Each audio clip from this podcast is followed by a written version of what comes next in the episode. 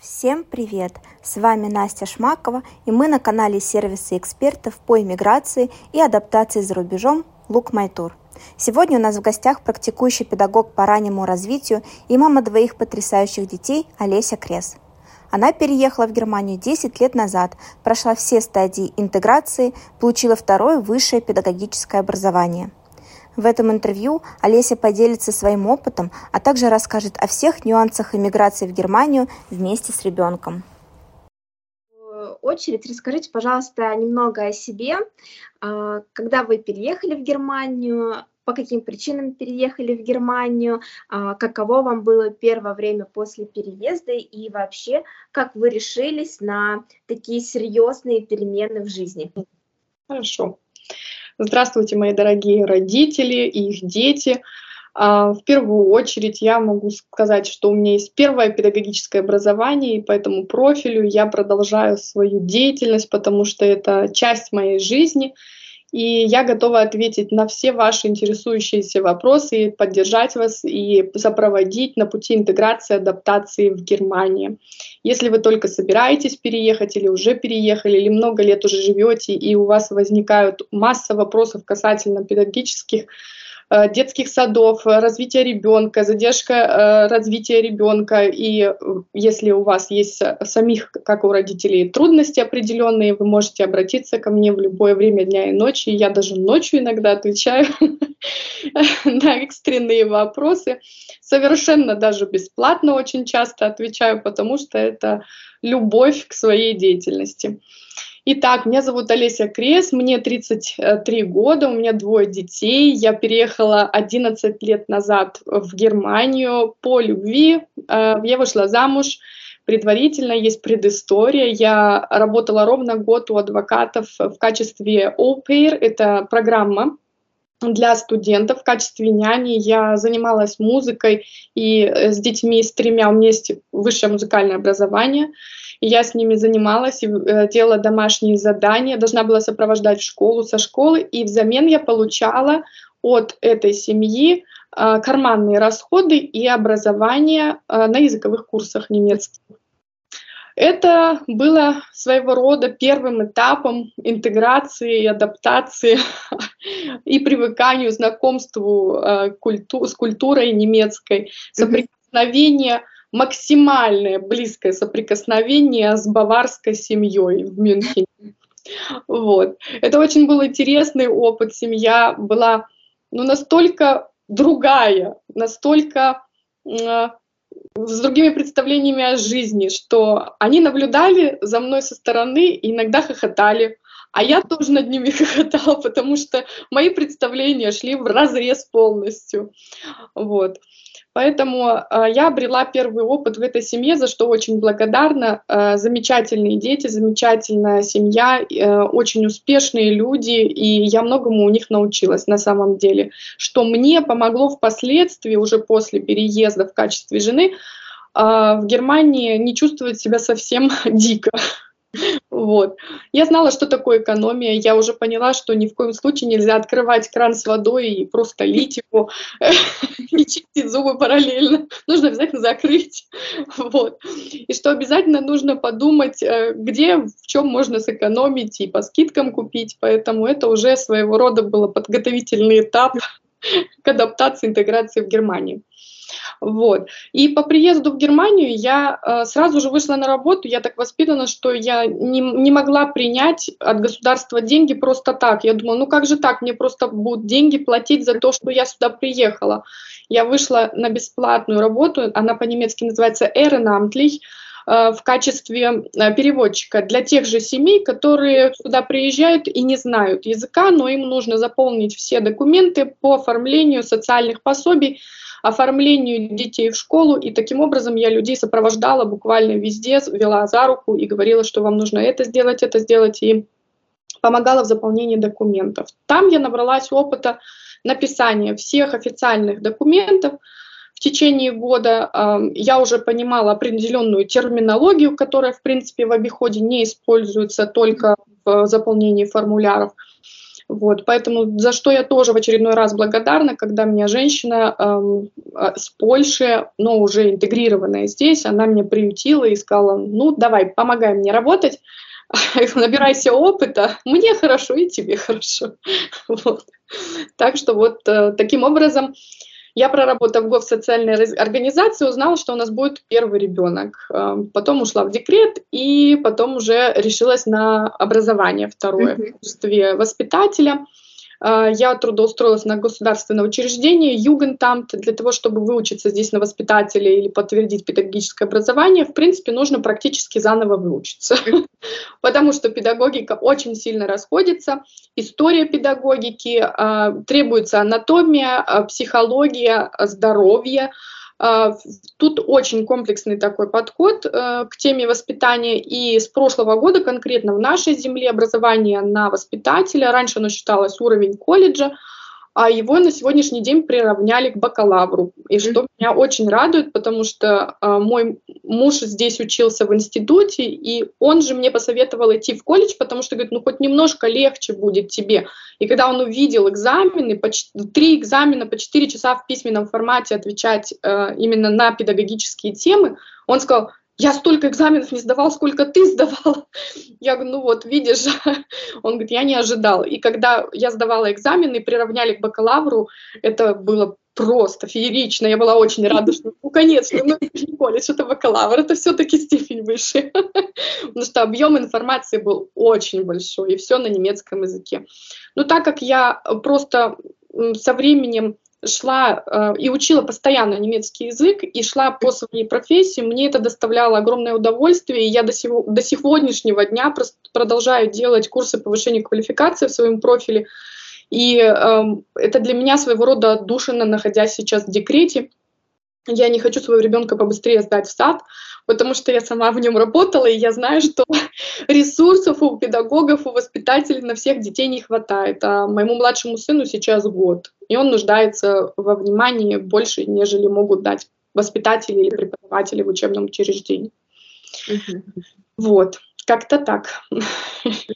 Когда вы только переехали, Олеся, с какими... Были ли у вас э, психологические трудности в том плане, что чужая страна, а, нет э, близких и знакомых а, друзей, а, и если у вас действительно был такой период, то что вам помогло его преодолеть? Это тоже достаточно важный вопрос в теме иммиграции.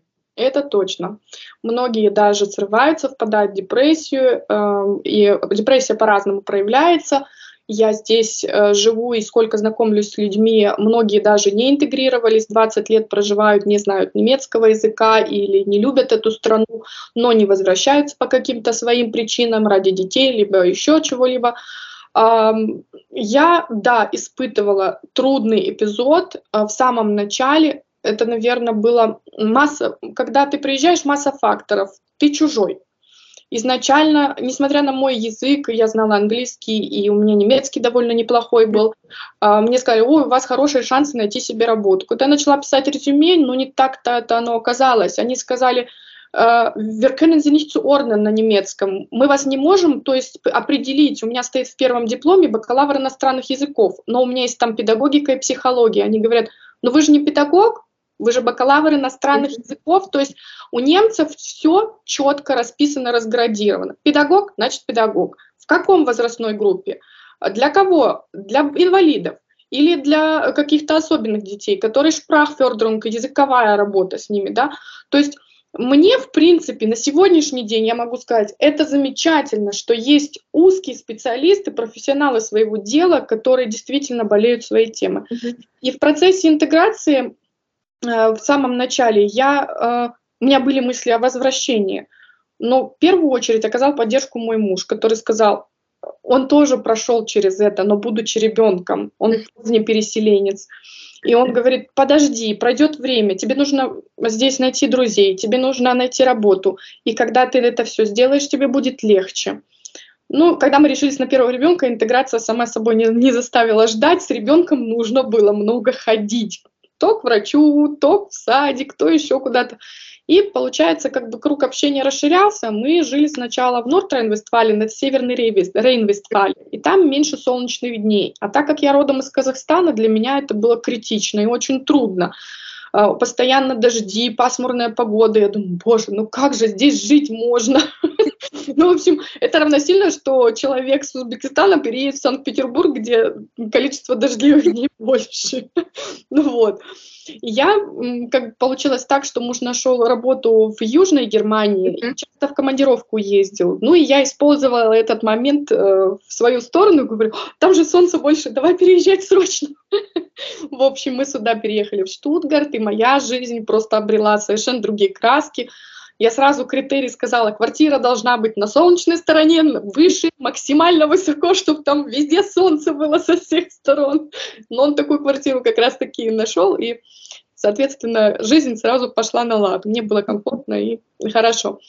Потом а, ребенок рос пошел в детский сад, и я решила, что я не могу больше сидеть, мне нужно получать образование. Я искала способы образования, и эм, ну, было трудновато найти правильный путь, потому что предлагали заново выучиться. Но, тем не менее, мне удалось найти, где мне засчитали мое педагогическое образование частично, и я э, доучилась и сдала на общих основаниях самый большой государственный экзамен, в котором я должна была два письменных и остальные все четыре устных по предметам сдавать. И практическая часть сама собой. Это было требование, в принципе, прежде чем ты идешь на учебу, ты должен несколько месяцев совершенно бесплатно отработать в детском саду. И когда тебе напишут рецензию по твоей работе, что ты готов к обучению, тогда тебя берут на это обучение. А на сегодняшний день еще добавили психологический тест с определенного возраста. Я считаю это правильно. Угу. Хорошо. А, следующий вытекающий вопрос. Если семья уже имеет э, ребенка и переезжает в Германию, а, насколько тяжело э, эта миграция будет переживаться самим ребенком? И как ему можно помочь быстрее адаптироваться в чужой стране? В принципе, переезд, э, уже до переезда начинается процесс э, интеграции, потому что ты сталкиваешься с огромным количеством документов, которые нужно переводить, которые нужно заверять. Э, ты сталкиваешься с огромным количеством бюрократии. И к этому нужно быть тоже морально готовым, потому что я знаю, многие бросают на полпути и говорят, боже, господи, я больше это видеть не могу, потому что нужно получить апостиль, получить заверение, там нужно отправлять сюда, переписку постоянно вести. Здесь все ведется в письменном виде. Мало что в устном решается. И если не знать немецкий язык или не иметь кого-то, кто поможет э, вести эту переписку, и не знать различных нюансов, э, то просто, эм, возможно, и даже и переезд не состоится, я бы так сказала. Вот. Сегодня ко мне обратилась семья из Казахстана, и а, как раз-таки они говорят, вот нам в школе отказали. Я говорю, ну, зачем вы туда написали? Подождите. Здесь немножко по-другому работает. Нужно сначала почитать концепт школы, требования школы. Там есть определенные требования для поступления в школу. Mm-hmm допустим, если ребенок иностранец, какой уровень языка у него должен быть, а, а какой доход у родителей должен быть, а возьмут ли вообще по месту жительства, это ли не по месту жительства. Ну, масса таких мелких нюансов, которые могут сыграть огромную роль и повлиять на то, что ребенок попадает в эту школу или не попадает. Поэтому здесь лучше все-таки э, на сегодняшний день это прекрасно. Инстаграм, э, куча социальных сетей, которые дают эту возможность получить совершенно бесплатно из первых уст куда обратиться, как обратиться, и люди могут в этом помочь. Тогда, когда я переезжала, этой возможности не было от слова совсем. Инстаграм только появился спустя два или три года моей, моего переезда. Это я точно помню. И столько информации не было, это были только сплошные фотографии. А на сегодняшний день специалисты, все самые лучшие сливки э, в соцсетях, и можно задавать вопросы. Вот. Как облегчить адаптацию ребенку? Его нужно уже готовить, будучи на родине. Его нужно желательно, если вы уже хотя бы мысль закралась, что вы когда-то переедете по каким-то причинам в Германию, то я советую и рекомендую, Россия, Казахстан, неважно какая страна, в каждой стране есть организации э, социальные, это немецкие общины, так же как узбекские, татарские, угурские, везде есть общины.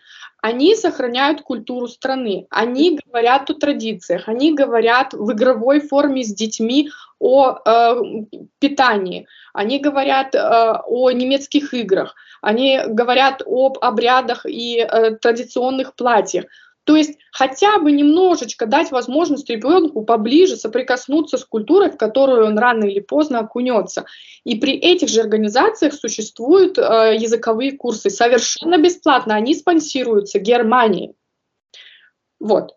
Конечно, можно за свои деньги индивидуально получать занятия, если ты уже собираешься переезжать и экстренно тебе необходимо ребенка подготовить, что я тоже рекомендую, если есть финансовая возможность, предоставить учителя для этого, для ребенка. И даже если ребенок получит хотя бы минимальную базу языковую, здравствуйте, до свидания, меня зовут так-то, я в школе такой-то учусь, для него уже, для ребенка это будет не чужое. Для него не будет шока, для него не будет большого стресса, Потому что, э, когда ты приезжаешь в другую страну, чужой язык, ты просто как котенок тыкаешься и боишься лишний раз вообще, как тебя поймут, не поймут, как отреагируют. И все зависит еще, конечно, от индивидуальности ребенка. Если ребенок очень высокочувствительный, если ребенок очень э, эмоциональный, близко к сердцу принимает, то тем более нужно много говорить, обращать внимание только на положительные моменты во время переезда. Говорит, Ух ты, смотри, какая у нас будет квартира. Ух ты, посмотри, а там такой парк замечательный. Предварительно можно в интернете достать, куда бы ты хотел поехать, а давай мы посмотрим, куда мы будем путешествовать по выходным, да. То есть, а когда уже переехал, берете за ручку и идете, давай исследовать, где здесь детские площадки, а давай друзей тебе искать будем. И мама сама подходит и говорит, ну что здесь на площадках много русскоязычных людей, русскоговорящих. Э, подходишь, говоришь, представляешься, ищешь друзей для ребенка. Чем больше контактов для ребенка на своем родном языке будет, это будет являться базой, основой для изучения немецкого языка. Так получает ребенок информацию. Если даже эм, нету в окружении, что такое может быть, это маленький городок и мало русскоязычного населения, то э, обязательно общение на пальцах с немецкими детьми Немецкие дети, очень толерантные дети, они подходят, играют, все рассказывают, показывают, понимаешь, не понимаешь, до определенного возраста, лет до 10, я бы сказала, они даже не обратят внимания о том, что у тебя там какой-то не такой немецкий язык. Uh-huh. Вот, они очень добрые, в принципе, по натуре. Вот. Так что вот масса, по сути, масса нюансов. В первую очередь я бы посоветовала родителям работать над собой. Да, стресс, да, но это осознанный э, этап в жизни семьи. Э, родители принимают решение, значит, нужно достойно его э, все трудности, так сказать, и тягости переносить и говорить. Э, когда вот даже начинается вот эта вот волна ин, э, интеграции, адаптации, хочу, не хочу, а может неправильно, может я зря переехал, когда вот эти качели начинаются, они у каждого бывают, то нужно искать как говорят сейчас, точку опоры. По факту записывает. Утром я встал, приготовил завтрак ребенку, отвел его в детский сад, я сделал там письмо, ответил на такое-то письмо, я написал резюме в такую-то организацию.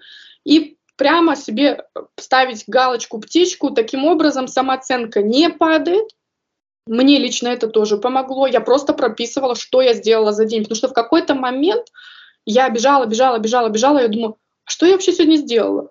А вроде столько всего делала и не, и не чувствую удовлетворения сама от себя. И я решила, думаю, есть практика прописывать. Буду прописывать. И когда я стала прописывать, я подумала, боже, когда я это все успела сегодня сделать? Оказывается, я молодец. И начала себя хвалить. Еще один момент, обязательно хвалить себя, своего ребенка. За любой успех, за минимальный. Обрел друга нового, как друга зовут там? по-немецки сказал, класс, отлично, новое слово выучил, научи меня, я тоже хочу знать, да, и вот все в таком ракурсе, все тоненько, обязательно аккуратненько и э, желательно все э, по любви, вот. Хорошо, Олеся. Давайте перейдем э, к более таким насущным, э, скажем так, вопросам. Э, перед тем, как э, переехать, какие необходимо собрать документы, в том числе и для ребенка, чтобы э, все прошло хорошо и без проблем. Угу. У меня как раз-таки сегодня появилась мысль о том, что нужно написать четкий список который примерно будет приближен а, для всех, uh-huh. чтобы сейчас ничего не упустить, но я постараюсь все-таки перечислить. Что касательно детей, обязательно нужно э, иметь рецензию на ребенка в соответствии с возрастом, что он умеет, если ходит в детский сад, школу. Это не требование, это моё, моя рекомендация. Почему? Я объясню. А, ребенка вашего никто не знает. Если вы эту рекомендацию переведете официально на немецком языке и эту рекомендацию предоставите при поступлении в детский сад, школу, потому что вы не имеете сами языка немецкого описать вашего ребенка в деталях, то, соответственно, педагогам и воспитателям просто будет изначально легче дальше в, в дальнейшем выстраивать отношения с вашим же ребенком и вместе с вами. Вот, это первый момент. Второй, есть э, Pflichtimpfung, то есть обязательная прививка от кори. А, по опыту с несколькими семьями, вот с Россией конкретно, им порекомендовали эту прививку ставить здесь, потому что такой вакцины в России не существует, а та вакцина, которая в России, ее здесь не подтверждают. Поэтому э, на эту тему стоит э, проинформироваться достаточно тщательно. У меня лично все прививки были, и их просто детский врач э, переписал, так сказать, не детский, а взрослый врач, и у моего ребенка детский врач. Они переписывают, там в латинице написано, и выдают немецкий прививочный паспорт. Вот, этот момент. Обязательно свидетельство о рождении должны быть в переводе. А, свидетельство о браке, апостиле перевод. А в случае чего жизнь бывает по-всякому, ну, чтобы иметь на руках уже а, переведенные и завизированный, как вот с апостилем документ.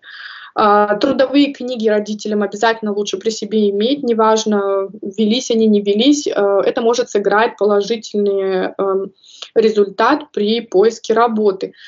Когда родители переезжают сюда и выходят э, на социальное пособие, Э, то чем больше будет, эм, э, как сказать, отзывов о том, как человек работал, тем больше шансов в переводе на немецкий язык, то, то больше шансов того, что человека не отправят на грязную работу с учетом его образования, да?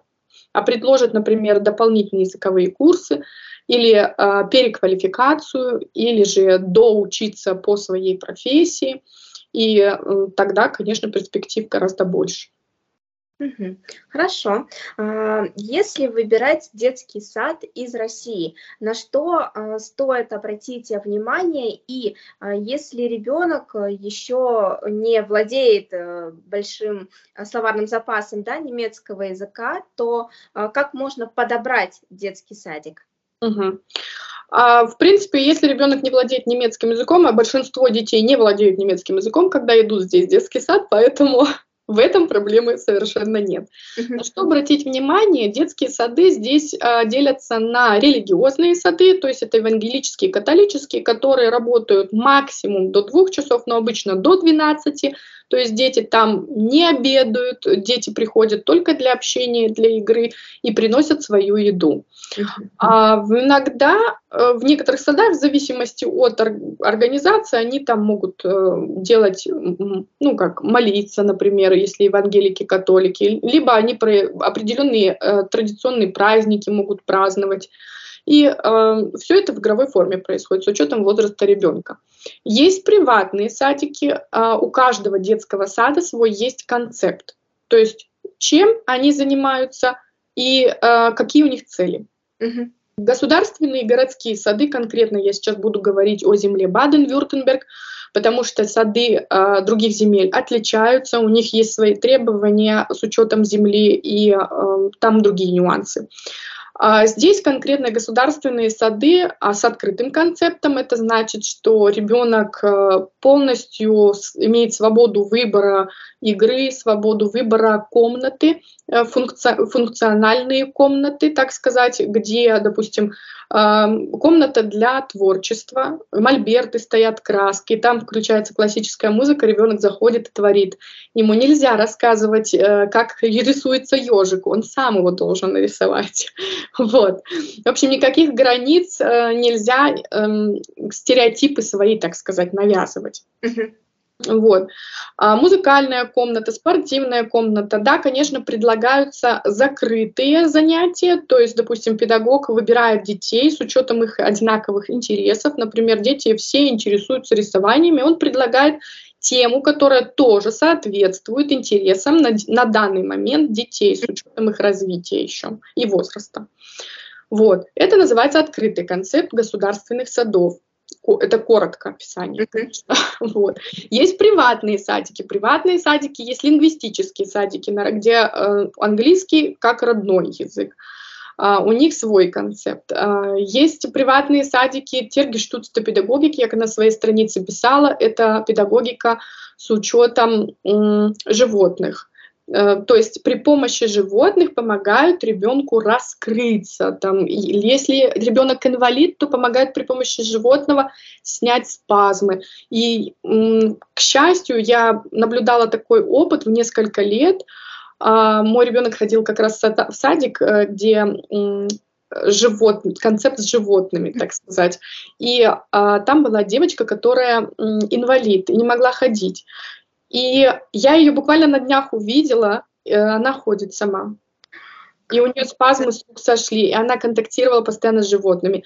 И это, я считаю, как раз-таки заслугой, чудо того, что есть в Германии выбор, э, куда ты можешь ребенка отвести. И я считаю, что это большой бонус и плюс, когда э, заботятся об особенных детках. Для нас они особенные, но в Германии так ни в коем случае нельзя выражаться, потому что в Германии есть четкое понятие норма для каждого своя. А ее родителей она нормальная. Да, может быть, она каким-то меркам другим не соответствует, но она соответствует нормальному развитию такого ребенка для своих родителей. Есть, ну, здесь очень тоже нужно аккуратно, толерантно не, не выражаться, потому что мне вот в прямом эфире задавали вопросы, а как носят, относятся дети к инвалидам в своей группе. Ну, опять будем говорить, инвалид инвалиду рознь. А, у меня в группе была девочка-инвалид, но по ней ты никогда бы не скажешь, и это все скрыто, это не видно, и об этом из детей никто не знает. Это знает только педагог, который за ней закреплен и отвечает за определенную, э, как сказать, действия при экстренной ситуации. Угу. Хорошо. А, подскажите, пожалуйста, может а, ли детский сад а, отказать в приеме иностранного ребенка и а, какие могут быть э, причины для отказа? В принципе, на сегодняшний день принимают отказы многие, не только иностранные дети, по причине того, что нехватка персонала.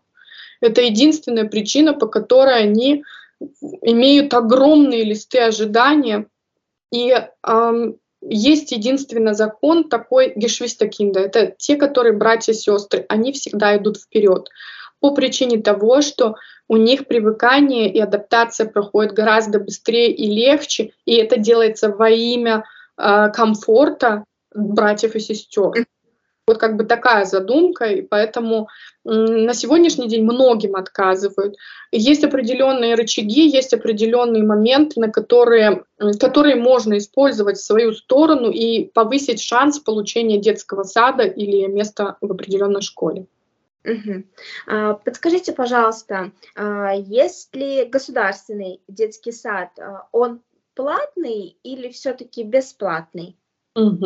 Здесь очень много нюансов. Государственные сады, они бесплатные. Если ребенок а, остается на дополнительных часах, то есть дольше, чем заложено бюджетом государства, то родители доплачивают. Еда стоит дополнительно. Все поездки могут стоить дополнительно, если они платные. Зависит от эм, концепта опять государственного а, заведения, потому что, несмотря на открытый концепт, у каждого все-таки еще есть целенаправленно а, на музыку, на творчество, и они, соответственно, предлагают какие-то мероприятия детям. Вот. А так в целом, да, бесплатно. Если социальные пособия семья получает, то, естественно, бесплатно. Плюс они получают фамилиан бонус, это такая карта, на которой э, ежемесячно я если не совру, потому что мы такую карту не имеем, 60 евро было, по крайней мере, раньше. И родители таким образом эти деньги могут либо в счет детского сада оплачивать, либо э, тратить их на зоопарк, на музей, на вход э, для ребенка платить или бассейн сводить. А, я знаю, что еще это зависит от а, возраста ребенка. Например, если эм, малышковая группа от 0 до 3, то за них а, мы платили, например, 350 евро. А с трех лет уже дешевле, 270, плюс еда, плюс э, еще какие-то там расходы, да, в основном это только еда. Вот, школа тоже государственная, тоже бесплатно, но продленка платно, еда платно, и там дополнительные предложения какие-то тоже платные. А каковы условия в, государ... в государственных э, детских садах, то есть режим работы, э, как там, э, в принципе, чем дети занимаются и как там относятся к детям, то есть каковы условия для детей в государственных детских садах? Угу. Государственные детские сады ничем не уступают частным детским садам. Я могу честно сказать, я сама проработала в государственном, э, только в государственном. Мой сын ходил в частный детский сад, но это мне легко сравнить, в принципе. А детские сады новенькие, отстроенные. И если детский сад старый, то в основном уже ставят его на лист ожидания, чтобы его полностью сделать новым очень уютно, полы с подогревом, а, окна в пол, и окна в основном витражи, э, так что дети могут друг друга из разных комнат видеть. Это прозрачность между педагогами, то есть все друг друга наблюдают, и я считаю, что это хорошо. Э, объясню почему. Скрывать нечего, получается, как бы нет риска того, что кто-то плохо относится к детям. Да? Вот. А здесь э, карается законом, если ты нарушаешь э, приватную сферу э, ребенка или более того его заденешь э, не, не так, да. То есть ребенок может даже пожаловаться и сказать, меня потрогали не там, где я хотел. Mm-hmm. То есть нужно все э, только делать с позволения ребенка. Даже если он маленький, обязательно шпрахлихе бегляйтунг, то есть это языковое сопровождение. Ты говоришь, давай мы сейчас пойдем в комнату, и я тебе помогу переодеться. Садись на ступеньку, я тебе даю, дам, допустим, штаны, можешь попробовать сам одеть. И если ребенок говорит, нет, помоги, тогда только ты помогаешь. То есть тут прямо пошаговая инструкция э, дана педагогам, воспитателям, как себя вести в той или иной ситуации потому что все имеет э, границу определенную. Вот. А чем еще отличаются государственные сады от частных, наверное, стабильностью, я бы сказала, тем, что они работают, если у них есть, например, временные рамки с 7 утра до 5, несмотря ни на что, они будут до последней минуты работать. То есть частные сады, они имеют немножко больше в свою сторону бонусов, и они могут написать родителям, дорогие родители, в связи с тем, что у нас нехватка персонала, заболели, заберите своих детей, пожалуйста, пораньше. Угу. Вот, как бы, а в государственном садике все знают прекрасно, родители работают с 7-8 утра до 6 вечера, поэтому там никто не будет писать, звонить, заберите. Вот. И если ребенка родитель вовремя не забрал, то воспитатель имеет право вызвать полицию, и полиция повезет ребенка домой. Но это все серьезно. Это если уже родитель заядлый, который опаздывает регулярно, тогда воспитатели решаются на такое. Но это редко. Чем кормят детей в детском саду? Зависит от детского сада опять, потому что в частном детском садике у нас есть кухня, и там все свежее готовят. Есть детский сад, где доставка еды с большой кухни, но там все абсолютно свежее, то есть утром, рано-рано утром здесь выходят люди на работу, готовят свежее, и специальной машиной в боксах доставляется э, детям уже утром, и повара приходят на место в большую кухню и разогревают, э, ну, с учетом всех требований. Кухни ну, я не знаю, наверное, как у санитаров, блестят. я сама как педагог, то есть я бы делала ранний шифт, ранее, то есть я должна была подготовить завтрак, для детей. Я приходила в 6.30 на работу и должна была выставить мюсли, молоко, э, тарелки, стаканы э, в каждую группу. Там специальный такой транспорт, э, его ставишь в лифт, он поднимается на лифте и доставляешь как бы в комнату. Дети, когда приходят, садятся, каждый берет себе ложечку, тарелочку, приносит свою еду, и трапеза такая перед началом дня, и все сидят за столом, общаются и кушают вместе. А, в каком возрасте принято детей отдавать в детский садик? Я бы думала, что здесь многие родители сдали бы пораньше с учетом условий в детских садах, они достаточно хорошие условия, но из-за нехватки мест э, многие вынуждены отдавать уже перед школой. Это уже поздно. Ну нет мест, ну не берут, ну что сделаешь? Бывает такое. И а, ребенок по закону, каждый по закону имеет право уже, э, ну, в основном семимесячных это самое раннее отдают, да. Угу. Мне таких жалко. Ну, и бывают разные семейные жизненные ситуации, где выбора нет, да. А, вот, поэтому могут и в 7 месяцев привести. От года до трех очень интересная группа. Я никогда у них не работала. А, потому что ну, мне охота всех их тискать, так они такие маленькие, мне их так жалко. И я всегда говорю, нет, давайте я лучше у дошкольников поработаю, я там хотя бы могу пользу принести большую. Вот. Ну и, в принципе, мне интересно с дошкольниками, где там можно много нового рассказать, изучить, показать, и музыкальное сопровождение делать. Мы песни поем, и постановки всякие делаем. Ну, в общем, это больше как-то, где я могу самореализацией заниматься. Вот. А занимаются ли в детских а, садах а, обучением детей, то есть, э, например, в России есть подготовительные группы, в которых детей учат э, читать, считать, писать, и нет такого в Германии, да? Значительно. Эм, здесь совершенно эм, так к этому не относятся и к этому не подходят. То есть э, в детском саду конкретно все с учетом интересов развития э, ребенка на данном этапе. Угу. Перед школой приходит, если как таковая кооперацион, то есть сотрудничество между школой и детским садом на, по определенному кругу, по месту жительства, а, преподаватель может прийти и посмотреть а, крупную, мелкую моторику в игровом формате. То есть она не приходит так, садись ко мне за парту, я сейчас буду с тобой это что-то делать. Да? Нет, совершенно такого нет, и дети могут шокироваться, ты кто такая вообще пришла и что-то от меня тут требуешь, да? Вот. Это происходит все в игровой форме, они смотрят, как ребенок прыгает. А, здесь есть еще Bewegungspass, это где в течение года дошкольник, за год до школы, они сдают определенные и в игровой форме экзамены, что он, допустим, может прыгнуть, перепрыгнуть, и вот в таком формате. Вот.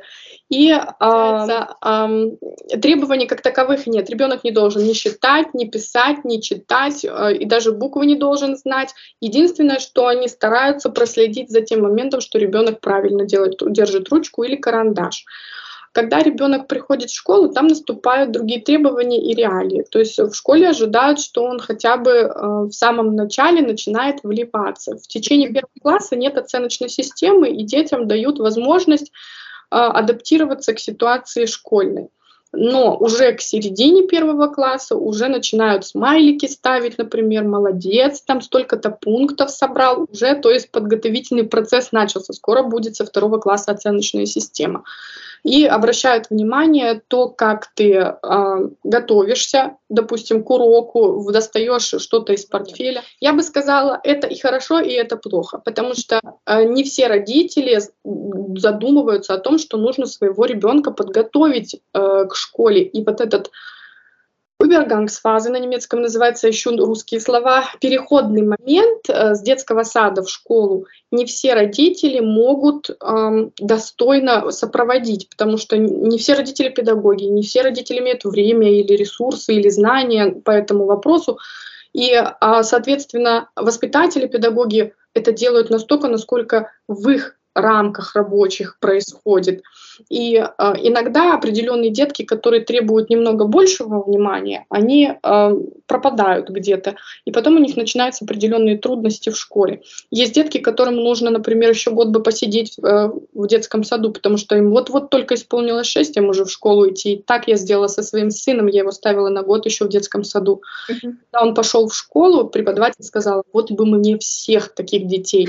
Ну, потому что он был готов к школе, он осознал, я школьник, все, я знаю, что у меня портфель, я должен паковать, я должен решать сейчас, я должен сидеть. И э, как бы терпение совершенно другое, нежели он бы на год раньше пошел. Вот, как-то так. А, Олесь, скажите, пожалуйста, а на э, педагогов, воспитателей э, вообще накладывается какое-то обязательство? Обязательства по воспитанию детей или нет, они только э, как бы, ну, скажем так, моральное воспитание детей. Есть ли такой аспект э, у педагогов Германии или же все-таки они э, никаким образом не должны накладывать э, свой след да, на воспитание ребенка, и это остается исключительно в семье в рамках каких-то семейных ценностей и традиций.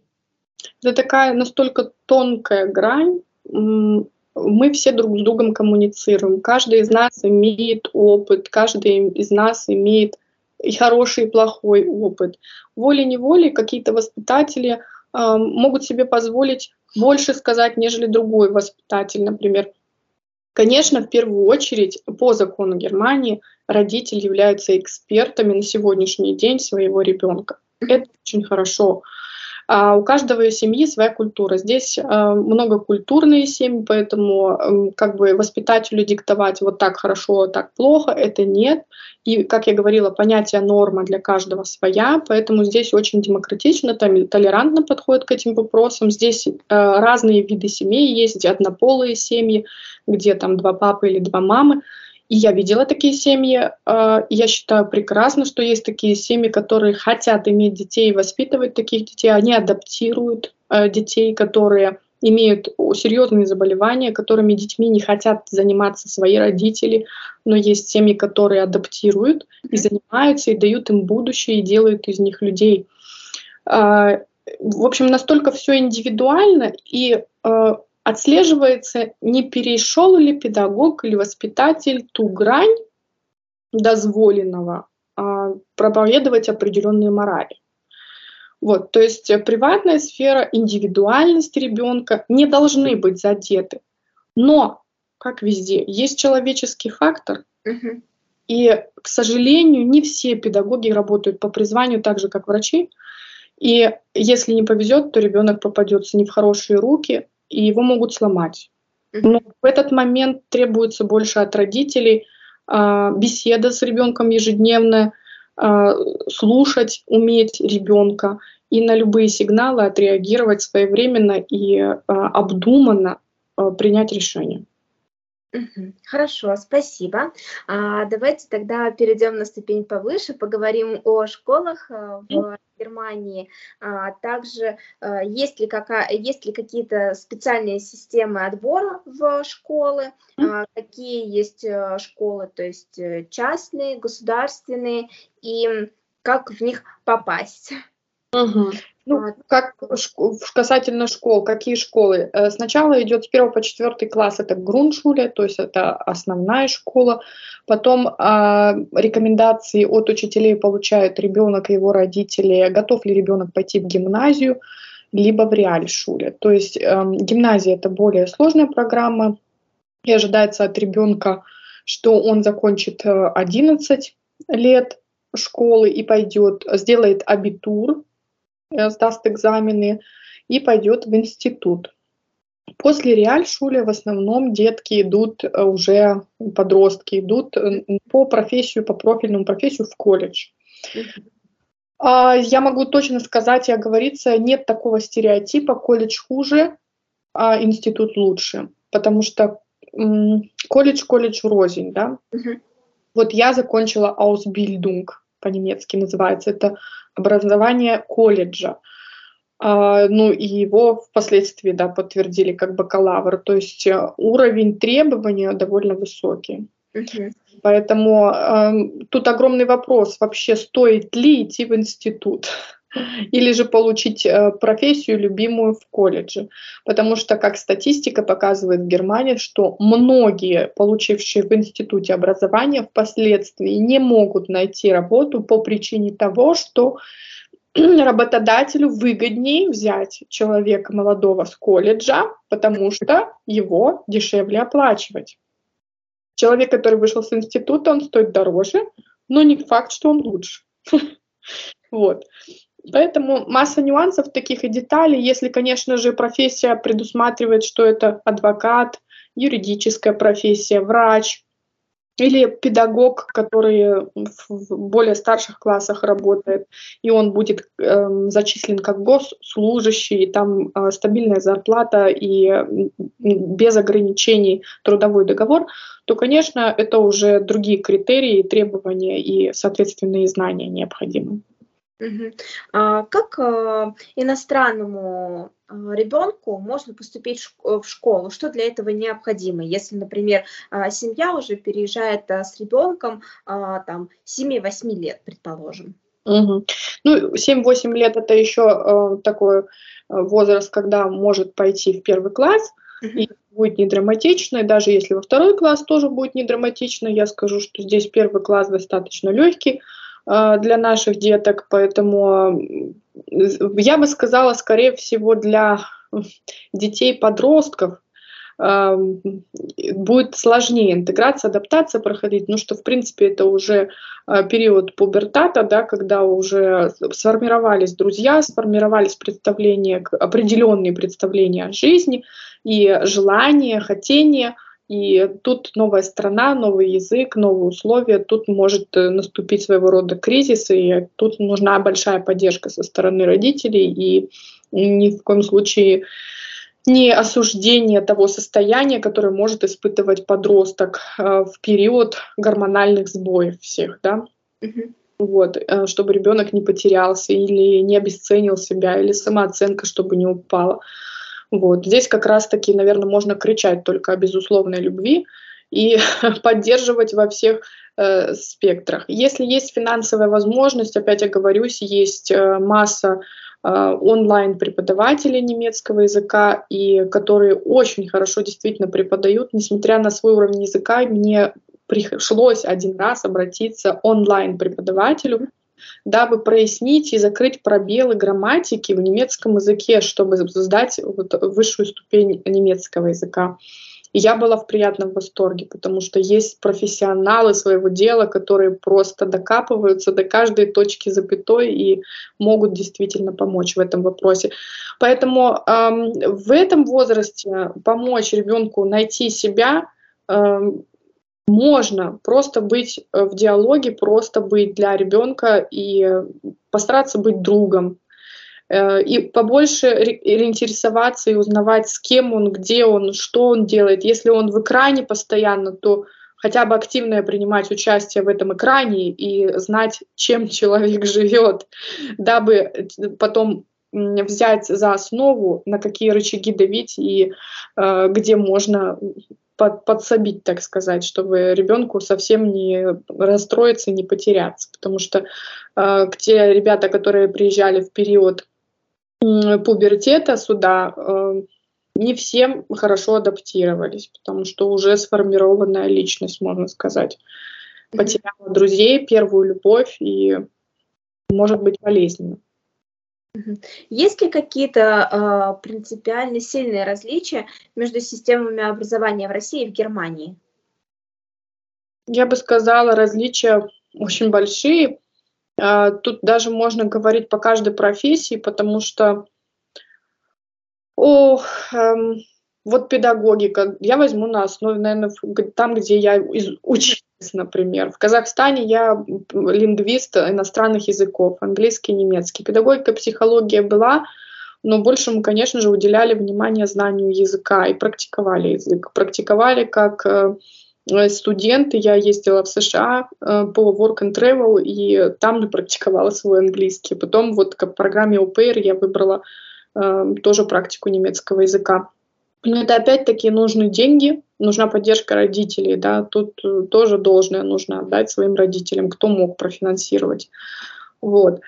По поводу того, что разница большая, наверное, как сказать, сложно вот сравнивать. Здесь воспитывают и э, ожидают узкого специалиста.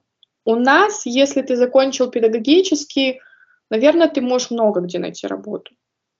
Здесь, к сожалению, не так все просто. Они докапываются вот до самой э, истины. То есть, если ты врач, какой ты врач? Сколько у тебя стажа?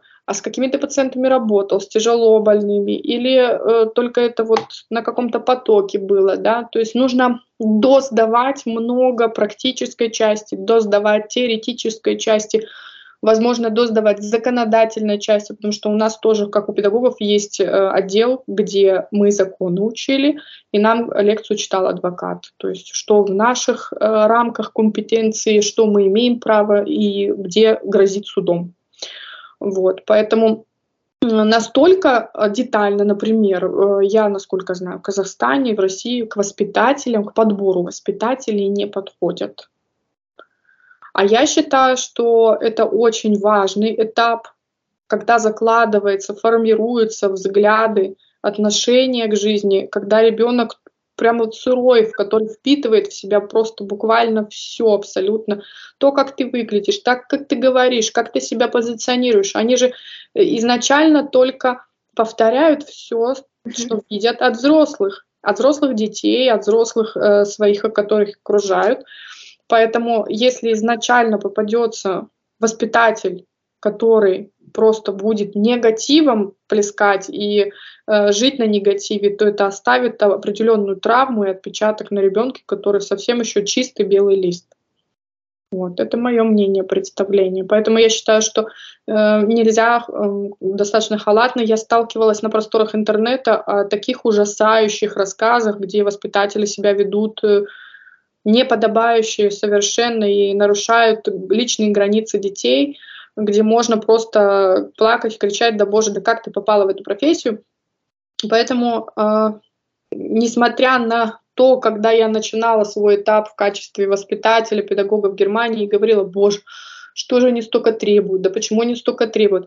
А, наверное, это правильно все-таки по оконцовке, потому что они проверяют, насколько ты действительно готов работать с детьми, потому что бывают дни, когда ты просто ну, психологически настолько нагружен, что тебе нужно с, э, уметь эм, работать над собой, над своими эмоциями, потому что не все дети ласковые, нежные, да, не, не все родители в хорошем настроении приходят, могут и как-то позволить себе больше сказать, чем дозволено. Но тебе необходимо остаться на педагогическом уровне и работать в рамках э, тех, которые, как педагог ты должен выдержать, не перейти границу дозволенного и оперировать теми словами, которые ты действительно имеешь право сказать.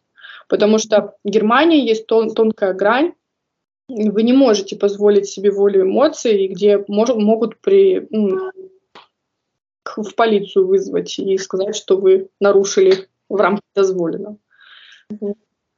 А сколько стоит а, в Германии обучение ребенка в школе?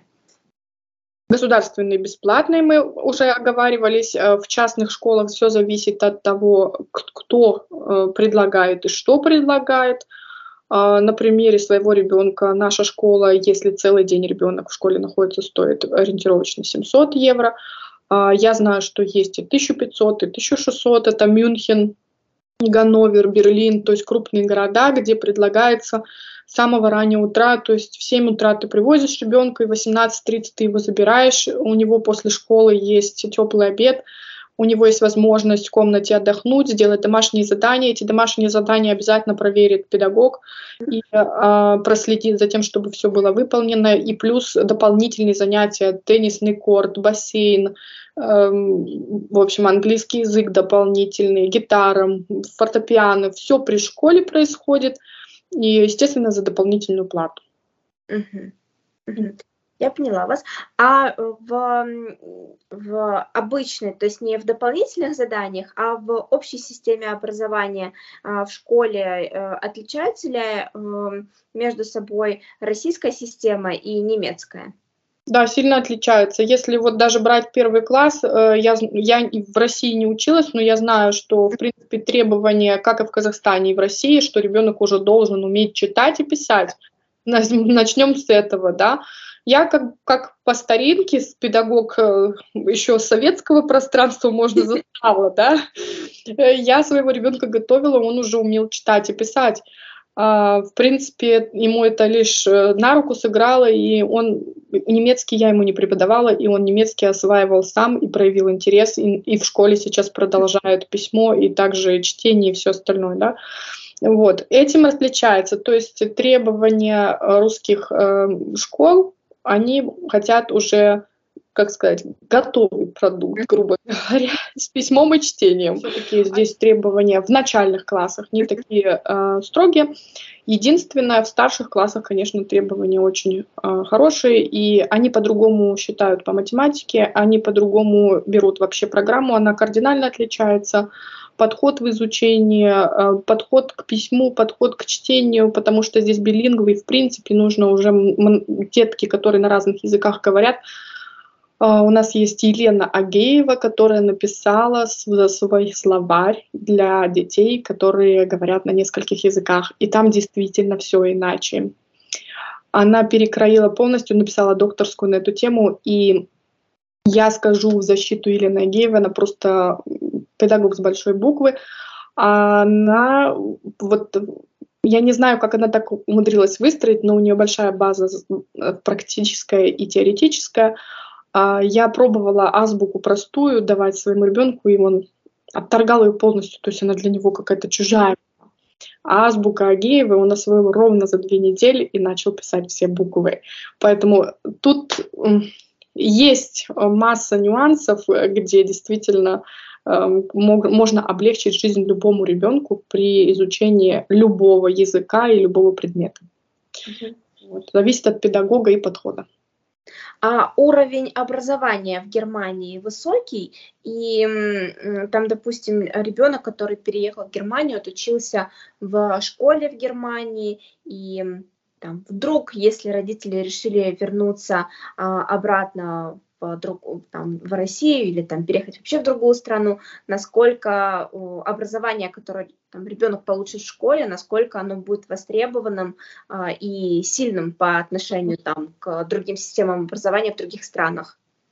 Я бы не, не взялась э, давать оценку тому, э, какое здесь высокое невысокое образование, по причине того, что все зависит от э, ребенка, который будет выбирать впоследствии ту или иную профессию, насколько он заинтересован будет в этой профессии. Я скажу, что наши ребята получают образование в России, в Казахстане, и с ним они могут здесь очень хорошие деньги зарабатывать.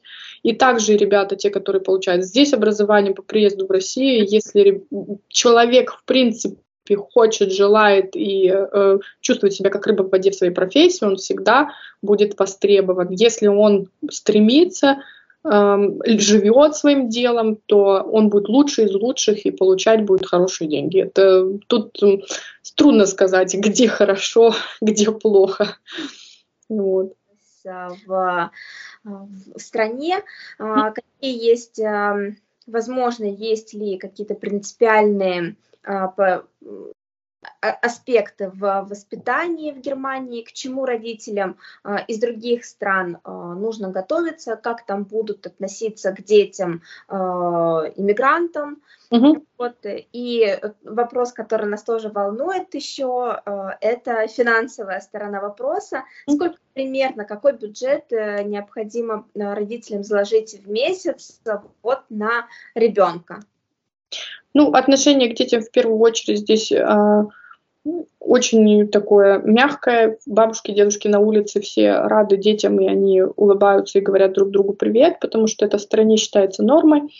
А, мамы, папы могут э, не переживать за то, что их ребенок, э, никто его не обидит, и неважно какой то национальности, с какой-то страны, а, сейчас особенно уделяется это внимание этому моменту. И, и все это в рамках дозволенного, так сказать, и детей любят, детей принимают. В первую очередь, каждый ребенок это индивидуальность, он имеет право на развитие, и он имеет право на развитие в той сфере, где ему интересно, где ему комфортно, и он имеет право общаться с тем, с кем ему удобно, нравится и комфортно. Никто имеет право диктовать, что он должен э, в сию минуту прекратить с кем-то общение. Да? Единственное, есть временные рамки, то есть э, режим дня в детском саду, когда детки все идут кушать.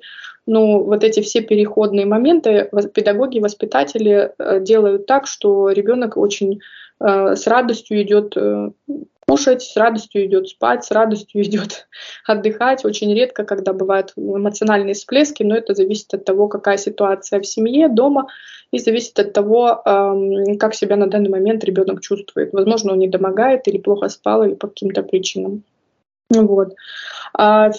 В принципе, открыто быть готовым родителям к толерантной демократической стране, потому что здесь много национальные семьи, разных национальностей, разных культур, разных представлений, разных норм о э, семейной жизни. Есть, э, где один э, родитель воспитывает, и папы бывает воспитывает, либо мама воспитывает.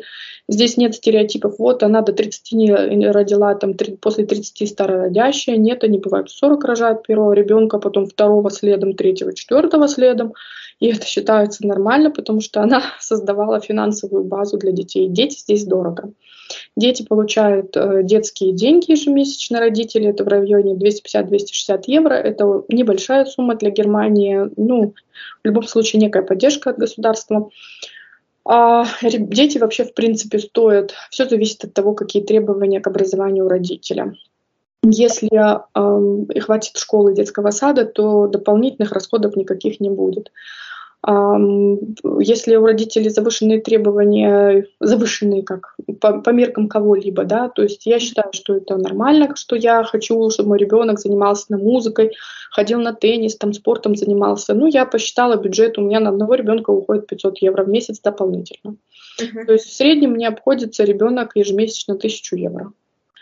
Э, не каждый имеет возможность оплачивать э, все это, нужно хорошо зарабатывать в семье. А, здесь, например, водитель автобуса зарабатывает в среднем полторы тысячи евро. Вот посчитайте, сколько может ему ребенок обходиться. Конечно же, он поведет его в простую школу, конечно же, он не будет не, находить, не ходить ни на какие курсы, только лишь на бесплатные.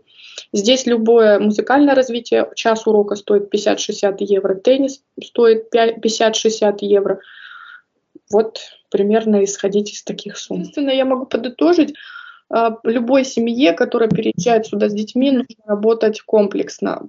Я об этом всегда пишу на своей странице. Это питание, это образ жизни, это режим дня всей семьи.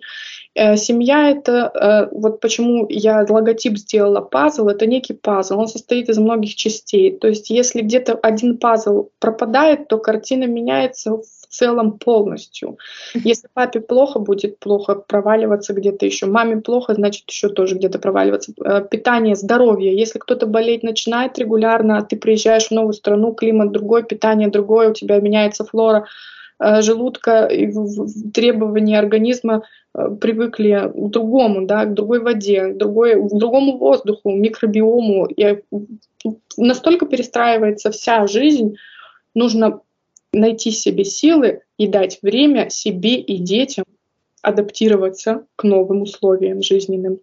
Они кардинально меняются. Социум меняется, э, культура меняется, привычный образ жизни, уклад меняется, э, правила проживания меняются. Здесь э, в основном многие снимают квартиры, нет своего жилья.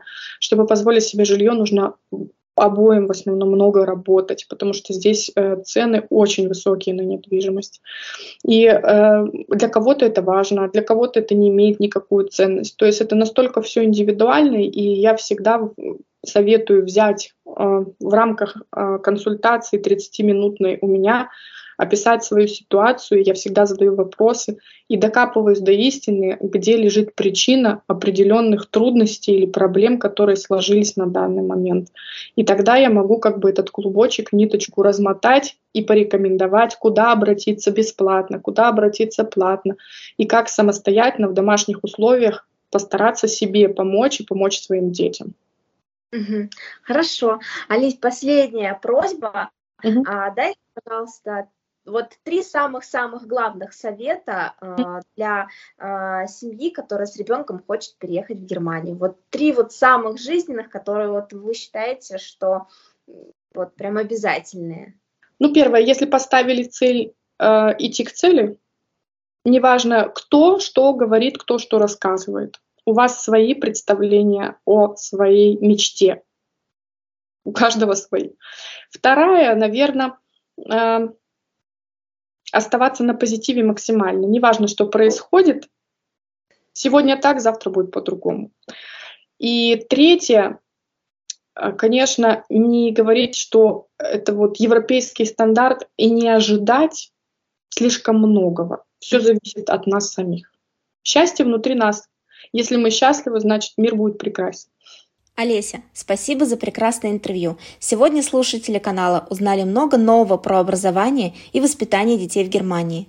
А я напоминаю вам, что на нашем портале можно забронировать консультацию с Олесей со скидкой. Ссылку на портал можно найти в описании. Всем пока!